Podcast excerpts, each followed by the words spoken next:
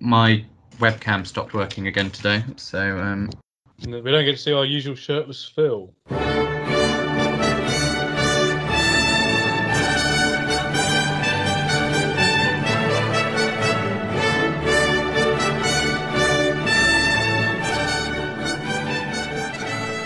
Hi, I'm Phil Smith, and welcome to Eurovision in Isolation. Yes, we are back one more time to do Eurovision 2014 live from Denmark.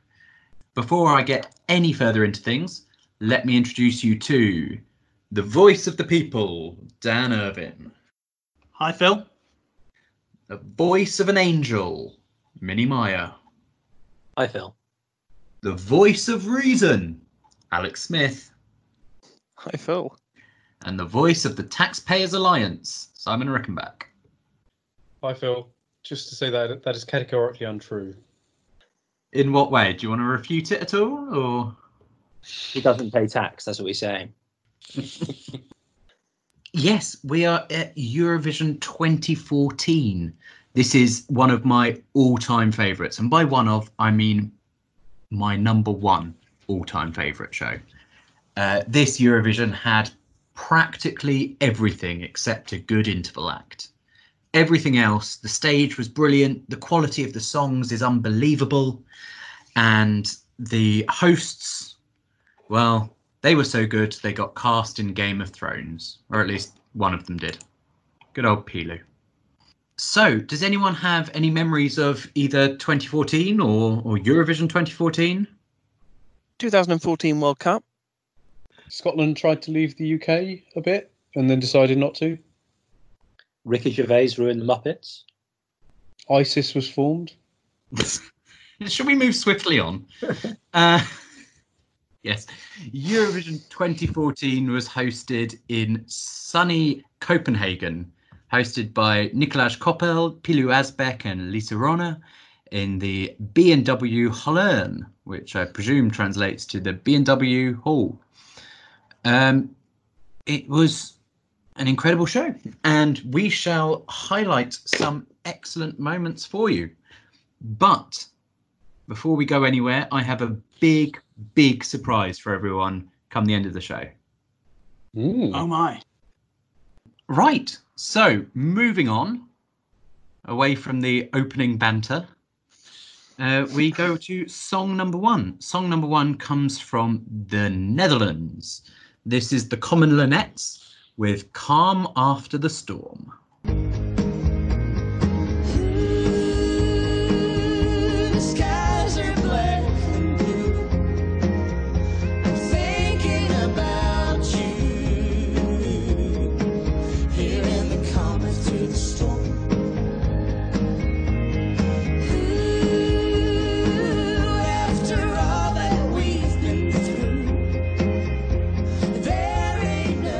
Introduction after the song.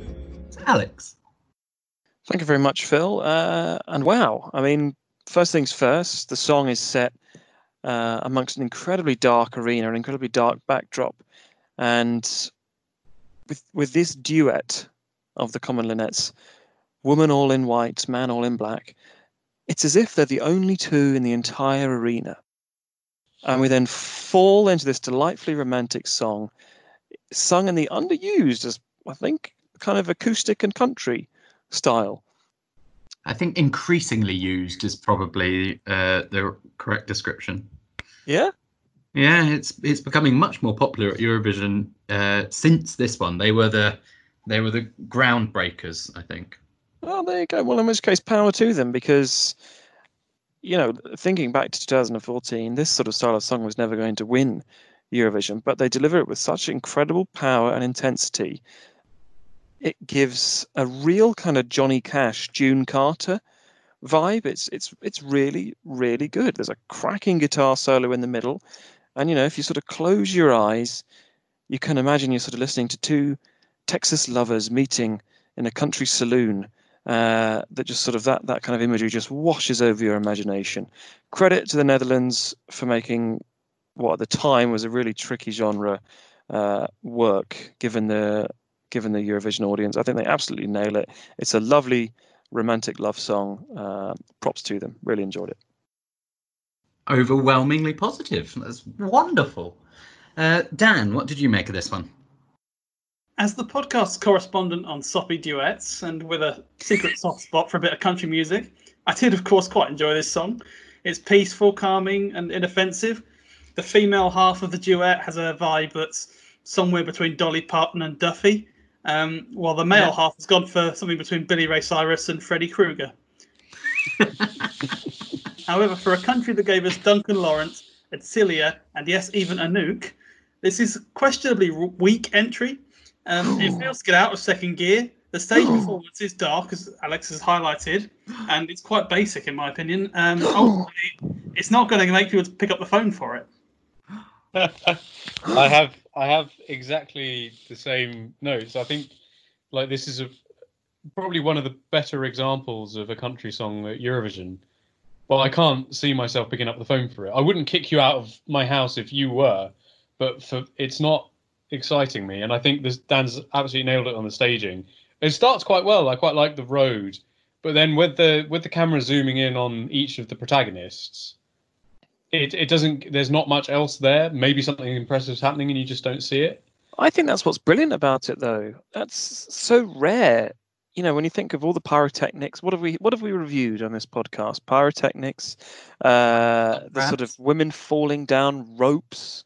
Uh, we had this sort of um, Vertigo pole. vertigo poles with the Aussies up the poles. We had this climbing frame last week with Moldova.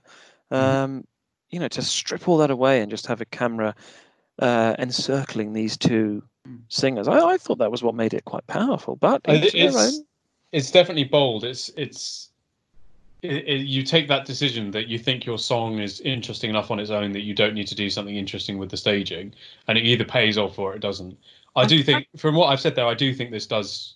I I do think this does work. I think it's a good entry, but I I, I wanted a bit more from it. I, I was sort of. I didn't think it was bad, but I didn't think it was the the best Eurovision thing I'd ever heard. I, I, I really want to challenge you on not doing something interesting with the staging because I I think they have. I think it's it's understated for sure, but it's not dull and lifeless. It's sort of moody and Tense, yeah. intense yeah and I, don't i don't know this for sure at all but i'm pretty sure there's some sort of color filter that they've applied. They seem more washed out than than normal. Uh, and certainly that that long shot where they're encircling them and then the guitar player that was a sort of i think it's about a two minute long shot which at this point was the longest shot that had ever been done at eurovision. It's uh, it's innovative staging in my book. Uh, yes, it's understated, but uh, it's impactful for me anyway. Um, Minnie, we haven't heard from you. Yeah, I've also written washed out, but I think it's to the detriment of the performance. It just looks to me like the lighting guy's kind of fallen asleep. And I think it's already quite a drab song. And so I feel like the darkness only kind of shrouds it in even more dreariness. Uh, I also think the Common Linnets is a terrible name. I'll give you that one. Yeah. And that's something of a theme this week. There are some bad names coming up. and also, Matthew Crosby is credited as a writer on the song. Yes. I think it was the guy from Pappy's. Yes, he is. Yeah. And it- I don't think it's the same one. Well, As if far as I so, know. it's uh, not the worst thing he's written. I did catch an episode of Badults on BBC Three. Yes, and to be honest, if we're talking about bad things that Matthew Crosby's done, uh, his moustache surely has to top the list. I think he also wrote on um, Mr. T's World's Craziest Fools. Oh yes. Now that is niche. But that's a, I mean, that's just a good show. So World's craziest what? Fools. Fools. I thought you said balls. And I was like, That- that's a, that's a show that only gets shown on specialist channels. that's Simon. embarrassing bodies, isn't it? World's craziest balls, working title. Um, yeah. Uh, wow. Uh, so we've got a real mix of takes there. Um, so let's move on to uh, the usual format point: do's and nil points. So, did anyone like to give this their do's points. Yeah, Phil, I'd like to give this my 12 points. Um, I, I'm a secret fan of uh, sort of country country music, and uh, this this tingled the old cockles, as they say. I thought it was a really good effort and something a bit different. 12 points. D- do they say that? Yeah, I, I, Tingled the I- old cockles. I don't Tickle know. the old cockles. Tickled the cockles? So there's you can warm you can warm the cockles. What if you can tingle them? Yeah. There's a there's a special gel that you can get to tingle your cockles, but um, Tickled trout. tickle the old trout. no, that's worse. um, and for those that it didn't tingle the cockles of, anyone want to give it their nil? No. Okay. So it's a solid, if not spectacular, start for the Netherlands then. So we come to predictions. Uh, the placings of the songs that I've selected this week are second, fourth, fourteenth, fifteenth, and twenty-third. So, uh, Dan, where do you think this one came? I'm going to say 14th. Right, we shall move on to song number two then. Song number two comes from one of my usual favourite nations at Eurovision. This is Malta. Malta have sent a, a band called Firelight, and this song is Coming Home.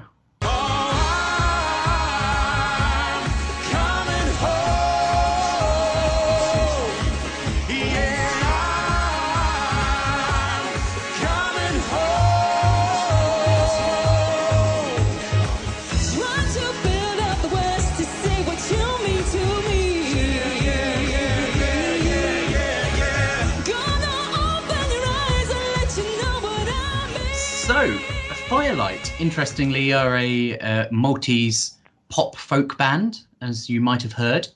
Uh, they're also a family band, a bit like the Nolan sisters. The Jackson Uh, Five. Boney M. A Boney M a family? No, Boney M are a family. Did you think they were the Boney family? Why did you say that? This is such unmitigated shit. I don't know. I thought they were a family. What? Hi, I'm Steve Boney M. No, I- maybe because one of their songs is Daddy Cool. I just assumed that was about the dad. I don't know. Why didn't you go with Sister Sledge then, mate? they sing We Are Family. Have you heard Daddy Cool? A woman has an orgasm in the middle of it. That's not about her dad. I don't know.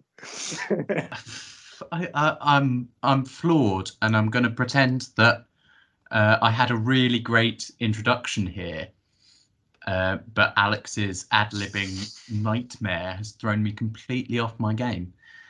So I'm just gonna I'm just gonna open this up. Dan, what did you make of this one? 2014 was just 13 years after Moldovan independence.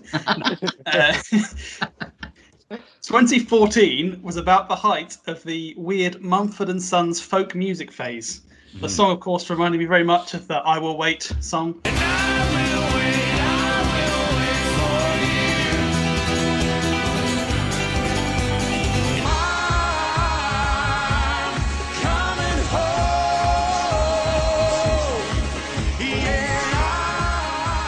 I'll tell you what, Alex. Mumford and Sons, great family band. So I never really understood that phase, the Mumford and Sons phase. Men dressed like medieval shit shovelers, playing the same note over and over again, really fast, to produce a diddly diddly diddly diddly sound, while the lead shit shoveler yodels. But this song did win me over in the end. It's catchy, it's wholesome, and it's upbeat. It's a decent song, even if the lead shit shoveler is pretend playing his diddly diddles on some giant wooden sunglasses. Dan, Dan, just for for reference, the uh, wooden sunglasses that uh, Richard is playing is actually an Appalachian dulcimer, an American traditional instrument related to the European zither. Um, Alex, what did you make of this one?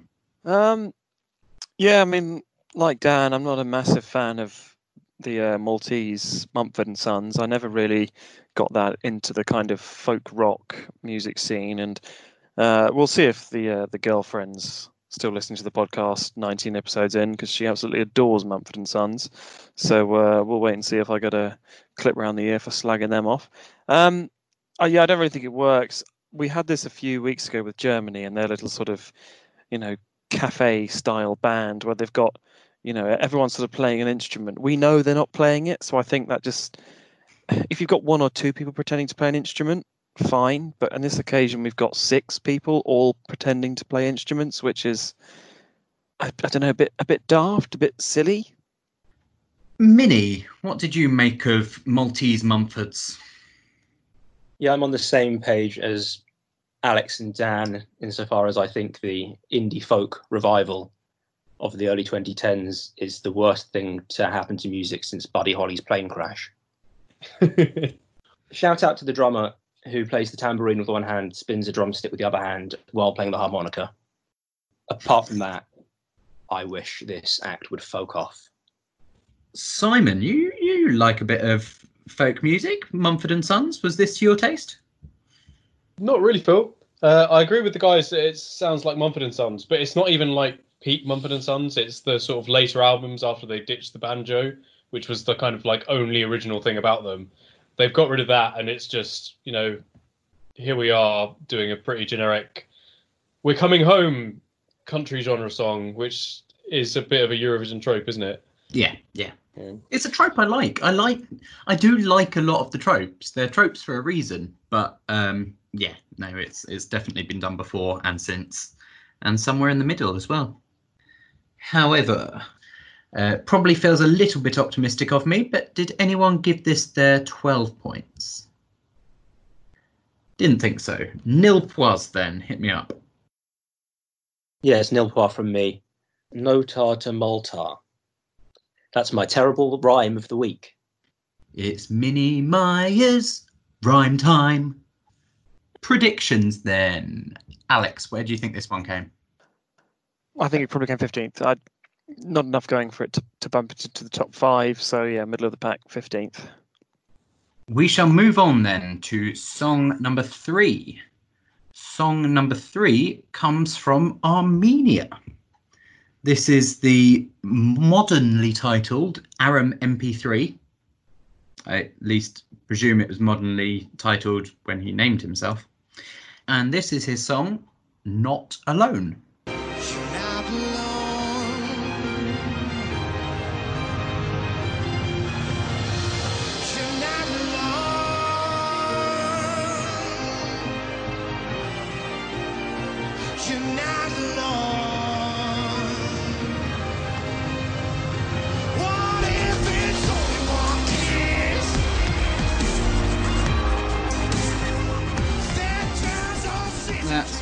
Alone. But do you know who is alone?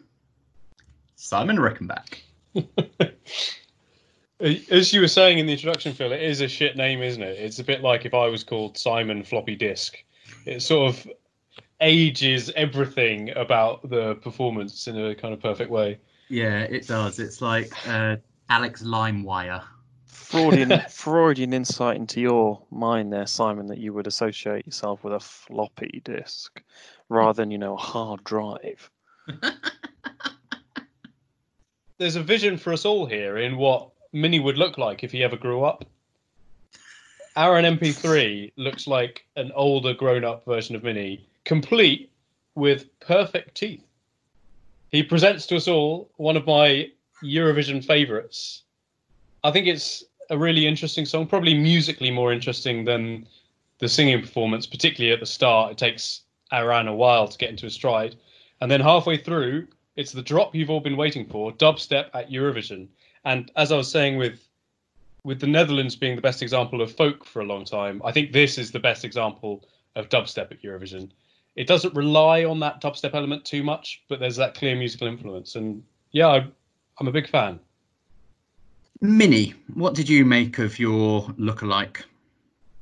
I thought he looked more like Rami Malek than he did me. So it's nice to know that I could play Freddie Mercury. Yeah. Uh, yeah, so this is the year after Cezar, and they've decided that dubstep is here now in Eurovision. it's uh, a more conservative performance than Cezar, obviously, but he holds the stage really well. There's effective use of the pyrotechnics. hmm uh, an intense sound to the song and his performance. It's like Simon said, a horrible name for an artist, not just because it sounds dated, but the MP3 is a famously compressed format, known more for its convenience than anything else.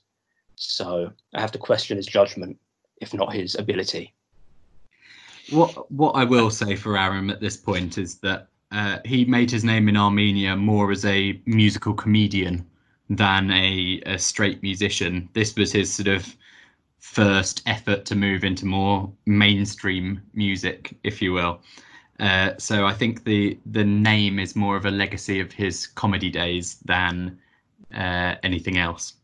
But yeah, it's still it's still bad, isn't it? Um, Alex, what did you make of Aram? While I do agree that he does sort of um, slowly meander his way along for the first sort of two minutes before it really gets anywhere, I think it was getting somewhere. It didn't need the drop, and I I appreciate what you're saying, Simon. It's a nice and sort of interesting and almost exciting uh, drop into dubstep, but I'm not entirely sure it needed it because it was already sort of getting into quite a kind of intense crescendo. It's it's strange, but in a good way. Um, his singing style is very intimidating, almost kind of like a hungover school teacher, sort of telling you off with that sort of gravelly voice. Uh, but I, I, I quite liked it. Wa- wasn't wasn't bowled over by Armenia, but um, it was. Uh, Sorry, were you trying to do the uh, bowled over by Moldova line, but then realised this is Armenia? this is Armenia. Well, they got the same colours in the flag. Um, Dan, what did you make of this?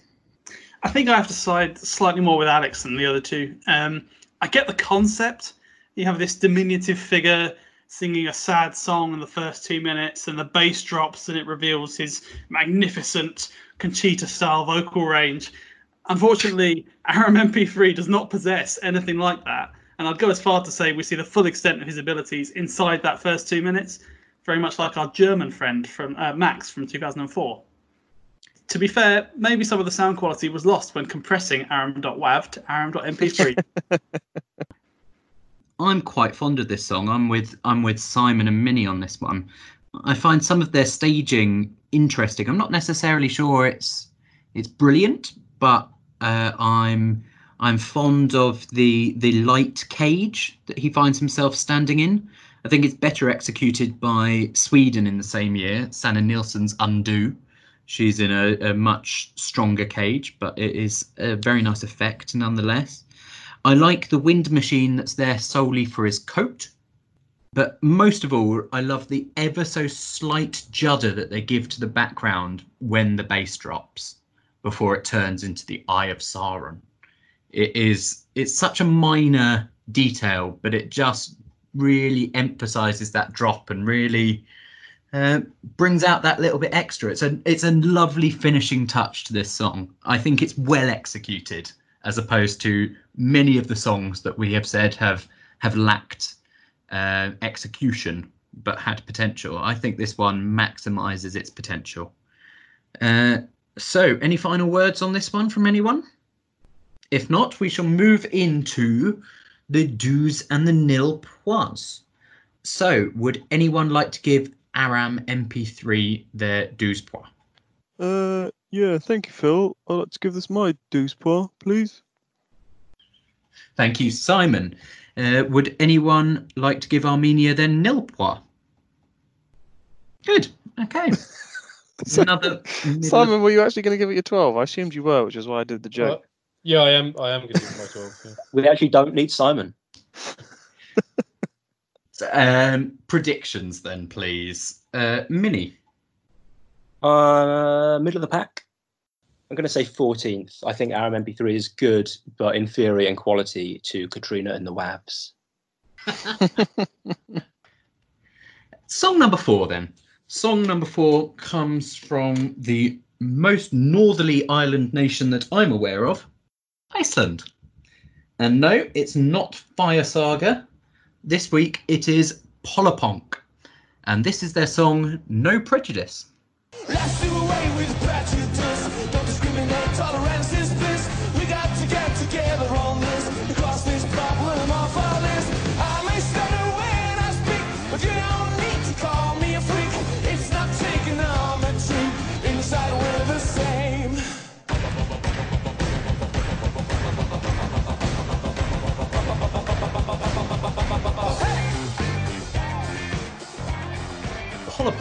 There. So I come to Minnie. Thank you, Phil, for giving me the stand-up drummer again, Every time. and thank you genuinely for giving me a brightly coloured suit-wearing punky kids band led by a Tim Key lookalike. It only took 19 episodes and almost as many years of friendship, but you finally pinpointed my musical taste. Yay! I think it's a fun song. It's got quite clever and positive lyrics about stammering and respect for one another. It's got a bit of simple choreography thrown in and a disco breakdown. Unfortunately, their tech guy spends the whole number playing Candy Crush without realizing his phone is plugged into the projector. they couldn't do that whole grid background without someone trying a sort of Tetris style uh, background for one of the songs. Surely it was it was always likely. Um, to this day, it's it's as I say, it's my absolute favourite Eurovision staging, and I have no idea how they've done it either from a technical perspective. Uh, I can presume there's LEDs in the grid, but then how they how they have the front, I, I'm baffled but amazed. I love it. Um, Simon, you're usually sunny and happy on such things. What did you make of this one? Yeah, this one's great, isn't it? How can you not smile when you listen to this song, particularly that breakdown in the middle? It's such a positive message with a chorus that's so easily recognizable that even six years since I last heard it, probably, I actually started singing along the first time I heard this because I remembered the structure and how it all went together. I, I really like it. To me, there's a, a sort of similarity between this and Iceland's 2020 entry, not in the musical style, but in the sort of dorkish irreverence of the whole thing. Yeah, it's a, a good number. One of my favorites. I almost gave this my 12. I know what you mean, Simon. I do. I do get the similarities to to Daði Freyr. I'll put that down as well. I think this shows uh, Piero and the music stars how to do the Wiggles successfully at Eurovision. Do we think the Wiggles are big in Iceland? Is that They're big all over the world, mate. Get some Yeah, are they? culture. Get some culture. Fucking hell. have they even gone platinum in Switzerland? It's double platinum. They've sold 800 records, mate. I, I do. I do have good news for you though. We have gone quadruple platinum in Switzerland. Everybody. Woo, woo, woo, woo. Yes. Um, Dan, what did you make of Pollapönk? This is a great entry on many levels. Um, firstly, the song is brilliant and catchy. There's a late 90s kind of indie sound, kind of Sum 41 kind of vibes, any of the number bands. Um, obviously, it's uh, the staging's different to that, but um, it might not be musically perfect, but it's clear they're not going for that. The, the message of the song is clearly about equality, as referenced through the lyrics and even the title No Prejudice. That's also neatly together with a perfect visual performance with the use of bright colours and simple but constantly evolving backgrounds. It's clearly going for a specific look and vibe, and I think it nails it. How many times have we complimented a stage performance but been baffled as one backing singer appears to have the wrong outfit on? Here they nail it, everything is perfect. Each performer's wearing a unique colour, matching outfit. They blend perfectly with what's going on behind them. Um, the dance routine towards the end is probably not necessary, but it's well choreographed, quite Daði Freyr, as Simon says, and adds an extra layer to what I think is a great overall performance from Iceland. Uh, Alex, what about you? I do like the song. However, I don't view it with quite the same level of enjoyment and positivity. And so much as I think this song tries to do too much, and it's the classic idiom of being a jack of all trades and a master of none, a little bit like on a video game, if ever you create a character and you've got a certain number of kind of points to allocate to certain skills or traits, you can never be brilliant at everything. When you sort of, it's it's it's a song that to me has sort of got level four across the the neatness, the outgoingness, the activeness, the playfulness, the niceness on the Sims. I think the song is pretty catchy, but it's catchy with the line which is not probably something you're going to be wandering around the shopping centre singing along to with this on your iPod, I assume. Just me then. uh, they are the Icelandic Wiggles. They are a, as described on their Wikipedia page, an Icelandic punk-inflected children's music band. Uh, a couple of the uh, band members are preschool teachers. Uh, sorry, I'm just creating more content for Phil Scats the hits. Um, I think we were singing this song. so the band is actually uh, four members. The orange and the purple uh, people on stage are, are not members of the band. Uh, the one in purple is actually a member of Icelandic Parliament, and the uh, the man in orange is a, a heavy metal member uh, who originally didn't want to join uh, a band going to represent Eurovision until he realised that it was displaying the same sort of prejudice that the song was talking about. Ah, isn't that nice? When we come to do the awards at the conclusion of the podcast, uh, I don't know what we'll call them. The isolationese. The Euros. Wait, that's been taken. Well, yeah. When when we come to do the awards, I think most fun nation is surely nailed on for Iceland. I mean, they they send such a range. I mean, famously Eurovision, you get a range of different musical entries and bands, but but Iceland do seem to be a hell of a lot of fun. I can't see anyone else winning the most fun. Well, I, I Um, think Moldova surely is. is Well, up- it- very, very true, very true. But I sort of think of these guys and and Daði Freyr and who were the weirdos from 2019? Hatari. What about Silvía Night? Yeah, so you know, like they, bastards! they uh they've got a deep pool of just good fun Eurovision entries. My favourite part of this is that I, I would really love to move to Iceland. They've got what sort of four hundred thousand people there. Uh, everyone seems to have three jobs. These guys are in the Icelandic Wiggles, but two of them are teachers. Uh, one of them's in blooming Parliament. Like you get to do three things at once if you live in Iceland.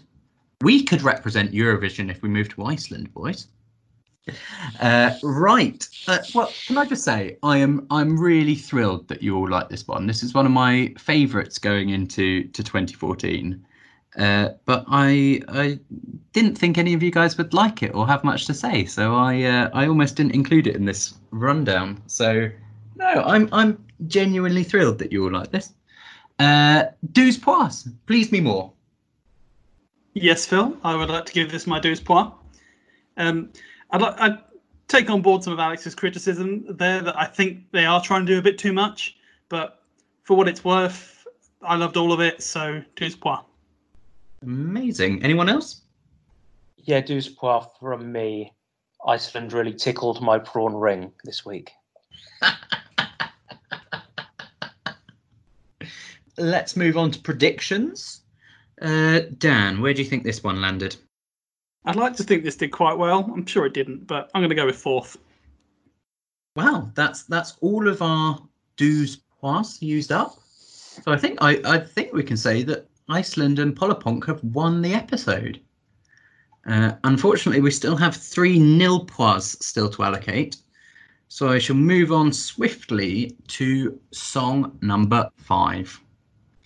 Uh, this song comes from Poland, but before I go too far on that, I'd just like to, uh, apropos of nothing in particular, ask which members of the podcast have have a girlfriend. I'll, I'll- I'll put myself in that category proudly. Me also. Yes, also proudly. So Alex, Simon, and Dan all have girlfriends. I'd like Two of us proudly. I'd like you to bear that in mind whilst we listen to Donatan and Cleo's My Słowianie, We Are Slavic.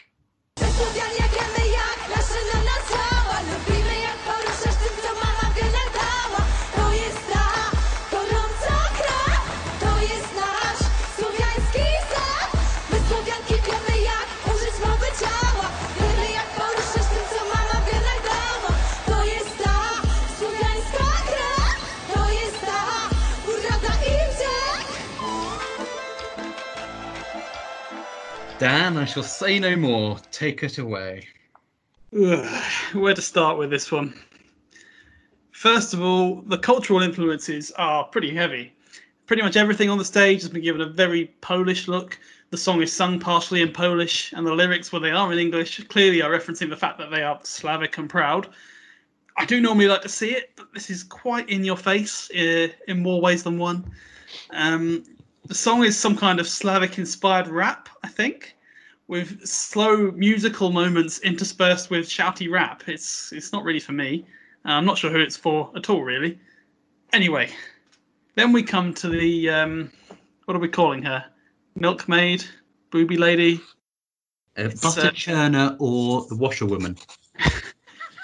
It's a strange and unashamed use of this woman to effectively put her body on show for votes. The only small saving grace that I can think of is that her purpose is hinted at in the song itself, talking about Slavic people being beautiful. But the milk churning disguise is clearly not designed to fool anyone. It's pretty shameless. I, I would challenge that I know exactly who this song is targeted at, Dan, but uh, we'll digress. Uh, Simon, what did you make of this one? The ultimate test of whether sex sells, I guess. And if I remember rightly, did did the UK give this its maximum points on the televote? On the televote, it did. The uh, juries outruled that, though, and it ended up getting no points from the UK under that voting system. But yes, why, it would have why got 12 did it, points. why was that outruled? What was that about? So it was it was in an era where they combined the televote and the jury vote 50-50. Uh, and so and what they did is they would rank the votes from the televote 1 to 26 and then uh, once they combined them uh, gave them an overall rank on which they allocated the points. So whilst the British public uh, televoted this uh, number one, I think with the juries it came 24th or 25th, something pretty low down, uh, which meant that they ended up in, uh, I want to say, in about 11th place overall, which meant no points, unfortunately. And I think quite quite justified the juries in giving this a low ranking because quite aside from the performance stuff, the singing is is terrible. Probably the worst from an all girl group since XXL in 2000 with their 100% number. Niech mnie mój tata porawi Naci do pokre krewetowy Kao desni koda i seče I damy urami I mnie mój tata porawi Večerva damy This is just I like That terrible.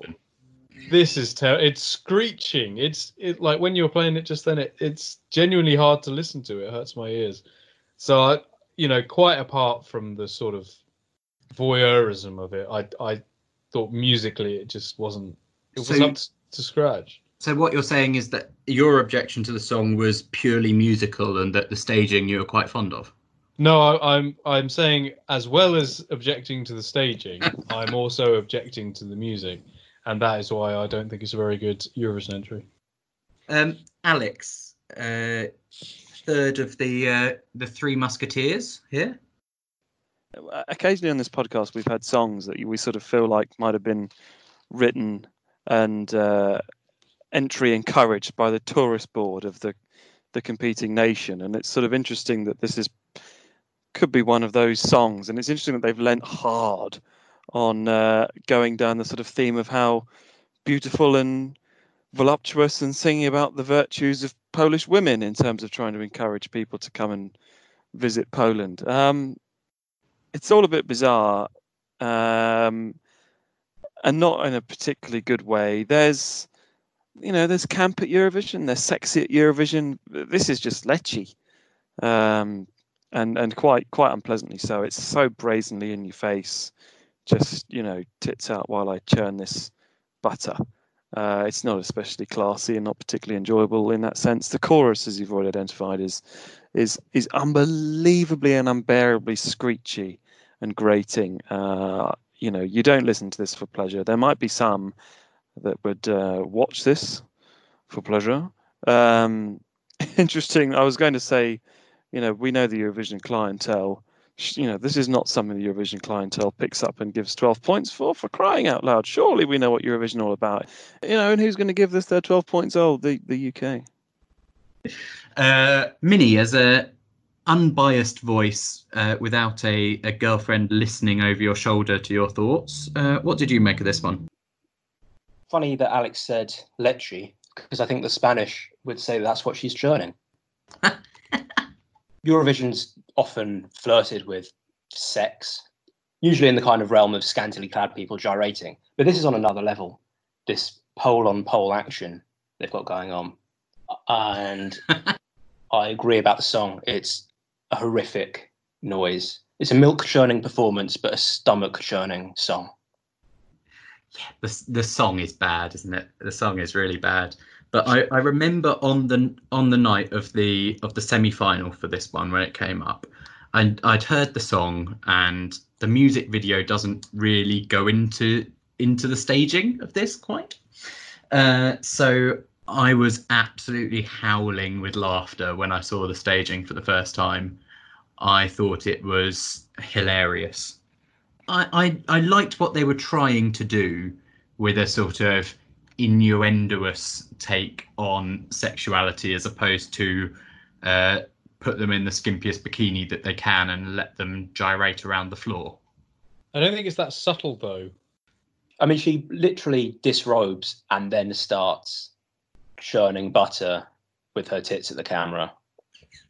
I, I don't know how it could get any more explicit, really. I mean, uh, yeah, but uh, uh, at least uh, you know she's. I thought you I thought you'd at least defend it by saying it was subversive or That is maybe- what I'm saying a little bit. You know, I, I you know, I think it's I think it's played as much for laughs as it is for downright sexuality. I just don't believe that they've submitted this thinking that the purpose is anything other than titillation.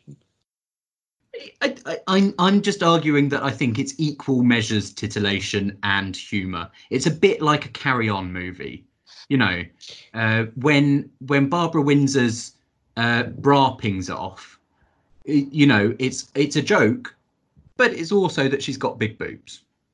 I feel like we've moved past that, haven't we, as a as a means Yeah. for comedy? That that that is true. I I really don't know why I made that comparison. I think the Carry On films are awful. I got Ace Wilder vibes from this song. What? That kind of bratish rap kind of singing. Musically, you got Ace Wilder vibes. Okay, I, I didn't thought- focus much on the music when I was listening to this one. Yeah, I thought you meant that Phil had wanked to both of them. Um, I tell you, he wouldn't wank. Matt Baker. imagine Matt Baker watching this. Just imagine He'd his be little tight. reaction. He'd be his poor tight. little face. Aghast, I think. Mm. I, I don't think he'd know where to look. No, I, I agree with you though, Minnie. I think um, I, I I thought this was a sort of not not bratish, but sort of kind of uh, Hindu who's had one too many spritzers, going to sing about the the sort of the virtues of womanhood kind of thing. What what I will say about this, in its not in its defence, but in its attack, if you will, is I I think it shows a very backwards view on women and women's rights. Not only are they um, utilizing the bodies, but you know the lyrics talk about uh, preparing you delicious food and uh, you know shaking what your mama gave you. Um, I, I think that's quite um, retrograde. So yeah, it, it, it's certainly not all massive peaks. Um, There but- are but- but- should we should we just move on to the uh, the do's and nil pois? I don't think we've got any do's pois left in the room. So, boys and relationships, reveal yourselves. Yeah, Phil, it's a nil from me. Musically, it's got less merit than an underprivileged Scottish child after Nicola Sturgeon has lowered their exam results. Niche. Anyone else? Yeah, nil four from me. Um, it's a pretty dark moment for Eurovision and a dark moment for the UK public giving this 12 points. Um, thank God for juries. Oh yeah, I'm in a relationship. No points. Uh, predictions. Where do we think this one came? Simon. I'm going to go 14th. Okie dokie. Shall I tell you where all of these songs came? I'd be really interested to hear, Phil. Uh, in 23rd place, it was Malta. In 15th place, it was Iceland, Pollapönk. In 14th, it was Poland and We Are Slavic. Fourth was Armenia, not alone. But at number two, it was the Netherlands and the Common Linnets. What do we make of that? Uh, Dan? Yeah, I'm um, I'm surprised with the Netherlands there. I I genuinely thought that that country song wasn't very good. I mean, I liked it, but I thought that was I would be quite alone in liking that. Um, so to see it finish second is uh, amazing. It's, it's an interesting one. I, it got panned by a lot of people pre-show. It wasn't in many people's top lists. Uh, I think where it won out was the uh, impact of their staging. So I think those that were defending the staging, Alex springs to mind, as well as me. Um, you were bang on. I think the staging really, uh, really smashed it out the park for the Netherlands this time around. So yes, the Netherlands came second, but they were beaten by the bearded wonder that was Conchita Wurst and Rise Like a Phoenix. So next year we are off to Vienna in Austria, but not on this podcast. So boys, where do you think we're going next? Any any years that you're still waiting for me to tap into? 2007, Roger Cicero. 1979, Genghis Khan. Jeng, Jeng, Genghis Khan.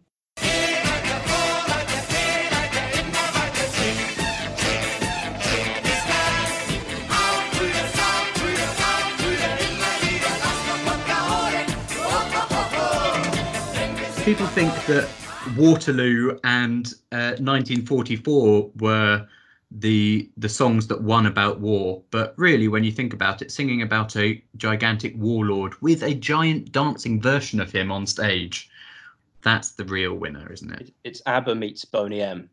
It's perfect, like weird historical pop synthesized. All I will say is that Germany have consistently through the years sent absolute batshit crazy stuff. Um, but no, we are not going to any of those years. In fact, we're not going to any year at all because I think it's time that we wrap up what we're doing here. I want us to take a, a more global view. So, what I have decided that we shall do is do a bracket. We are going to take, in my view, one of the best songs from each competing country in the time era that we have been looking at, and we are going to do the Eurovision in isolation best of the rest bracket. Ooh. And so, what is even more exciting than that is that we are going to do the live draw for the first quarter of the bracket right now here on the podcast. Are you going to do it in the FA Cup style? Oh yeah, yeah, yeah. It's balls in a bag and everything. Uh, I would like to say that for the uh, seeded side of this draw, the seeds in in this quarter of the draw are the Netherlands, Latvia, Germany, and Azerbaijan. Now to the draw. First game we'll see Belgium versus Georgia. Andorra will face Iceland. Croatia will be facing Cyprus. And Belarus will be playing Australia. It's really some. Well, yeah, you know, I think uh, Australia will be thinking they've got a good draw there, as will Iceland. They'll be thinking about a uh, place in the round of 32. I I think the the big draw there is is Croatia Cyprus. I think both of them would have fancied their chances to get through this round. Mm. Uh, so one of them is going to be dropping out. Um, both big songs. Um, I can say that the songs range from from 2006 through to 2019 in this quarter of the draw. Have actually picked a song from every year from 1998 through to 2019. So uh, there's a lot of musical variety. we won't be back next week, I'm afraid, because our next endeavour takes a little bit more planning. So join us in a few weeks' time when we will be back with the Eurovision in Isolation Best of the Rest bracket. But until then, it's goodbye from the analysts, Goodbye. Goodbye. Goodbye. Goodbye. and it's so long, farewell, auf Wiedersehen, adieu from moi. Daddy, daddy cool, yeah. Daddy, daddy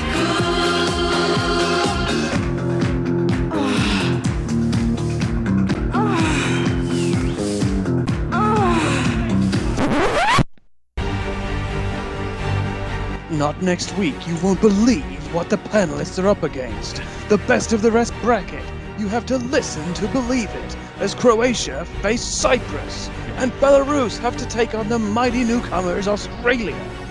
Actually, that sounded more like that Can we Mitchell use Webb that? sketch for the Sky Sports Football. the, the Titans of Andorra take on the behemoths of Iceland. It's all the Eurovision, all the time on the Eurovision in Isolation podcast.